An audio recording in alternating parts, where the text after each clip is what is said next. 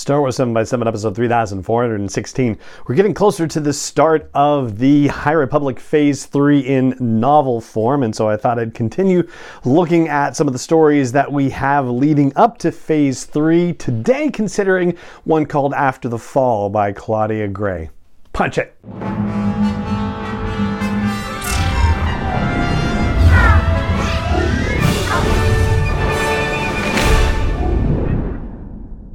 Hey, Rebel Rouser. I'm Allen Voivod, and this is Star Wars 7 by 7 your daily dose of Star Wars joy.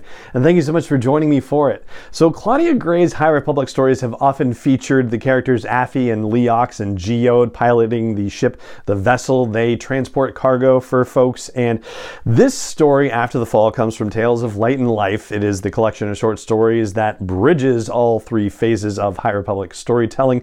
This one takes place one day, one week, and one month after the events of The Fallen Star, which is Claudia Gray's novel ending wave three or seeing wave three of phase one, basically showcasing the destruction of Starlight Beacon, and now she gets to write the story of what happens next. We are in full spoiler territory as we talk about this because, hey, it's been out for a while. One of the things that comes up is that now, as we start to get into the period after the fall of Starlight Beacon, we get to start talking about survivors, and we touched on that a little bit when we were talking about the phase three story in Star Wars Insider Magazine not too long ago with uh, Joss and Pikka Adren, who had been fixtures in the Phase 1 short stories, being in Phase 3 short stories, so we knew they survived. But you actually get to see them in After the Fall. And so that was, I guess, the first indicator that they had necessarily survived, unless I'm just not remembering the Fallen Star, which is entirely possible. And additionally, there's another character named Velko who was an administrator on Starlight Beacon, and another character from the short stories that had appeared in Phase 1 of High Republic storytelling. So uh, Velko Jahan. So yeah, it's really kind of fascinating to see these characters from other storytelling mediums being pulled into Star Wars High Republic storytelling in this collection. Now, you don't necessarily have to have read a lot of the stories involving Affie and Leox and Geo to understand what goes on in this one, although it does seem to help because Affie's backstory with being a part of this thing called the Byne Guild and how there were indentured people involved in it until Affie busted up the guild by getting her mother thrown in jail, her adoptive mother, and you know, the Byne Guild kind of disintegrating after that.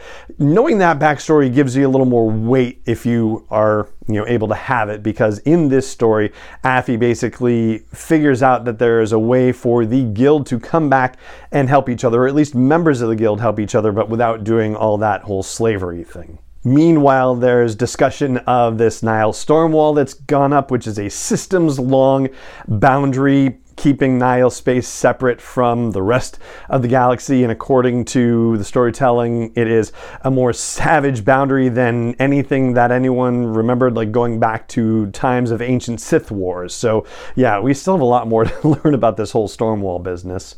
And we also find out that Marchion Ro has said that anybody who tries to use hyperspace to go into Nihil territory will be destroyed. And it's hard to know if that's just a don't enter our territory thing or if it's a hey, we have control of hyperspace and we can do things like the great hyperspace disaster so you won't even get out of hyperspace. We'll just sense it and get destroyed. So, you know, that threat is really freaking crazy. It's also really interesting to have this perspective on Eiram that we do now that we've gone through phase two of High Republic storytelling because so much of that was focused on what went on with Eiram and E'ronoh. And so now seeing Eiram and seeing the aftermath with Stellan Gios managing to steer Starlight Beacon into an semi uncontrolled descent into the ocean rather than crashing onto land you know, there's still damage, but it's definitely not as bad as it could have been.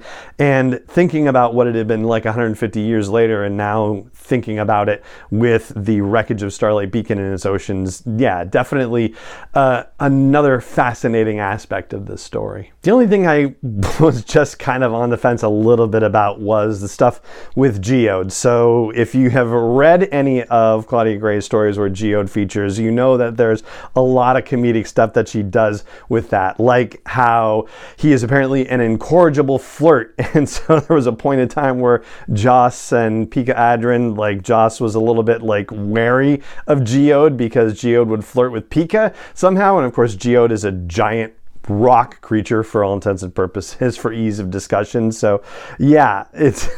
just weird stuff like that. And Claudia Gray has a lot of fun with it. She does really well. However, in this particular story, there are a couple of places where that talk about Geode is put to a different effect.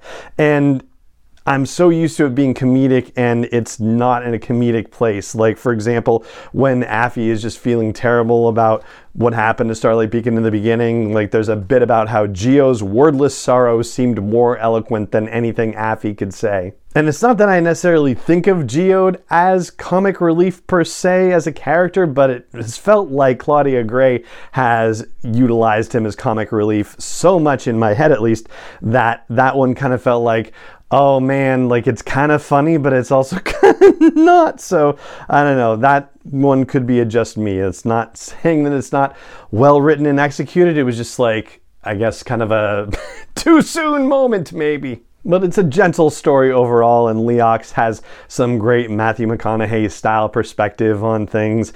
So, yeah, I enjoyed it overall. It's After the Fall by Claudia Gray. It's the fifth of nine short stories in the main version, or the fifth of ten if you're getting the Barnes and Noble version of Tales in Light and Life. And that is going to do it for this episode of the podcast. It just remains for me to say thank you so much for joining me for it as always, and may the Force be with you wherever in the world you may be. 7 by 7 is not endorsed or sponsored yet by Lucasfilm Limited, Disney, or 20th Century Fox, and is intended for entertainment and information purposes only. Star Wars, the Star Wars logo, all names and pictures of Star Wars characters, vehicles, and any other Star Wars related items are registered trademarks and or copyrights of Lucasfilm Limited, or their respective trademark and copyright holders. May the force be with them. All original content is copyrighted by Star Wars 7 by 7 We hope you love it. When you drive a vehicle so reliable it's backed by a 10 year, 100,000 mile limited warranty, you stop thinking about what you can't do and start doing what you never thought possible. Visit your local Kia dealer today to see what you're capable of in a vehicle that inspires confidence around every corner. Kia, movement that inspires. Call 800 333 4KIA for details. Always drive safely. Limited inventory available. Warranties include 10 year 100,000 mile powertrain and 5 year 60,000 mile basic. Warranties are limited. See retailer for details.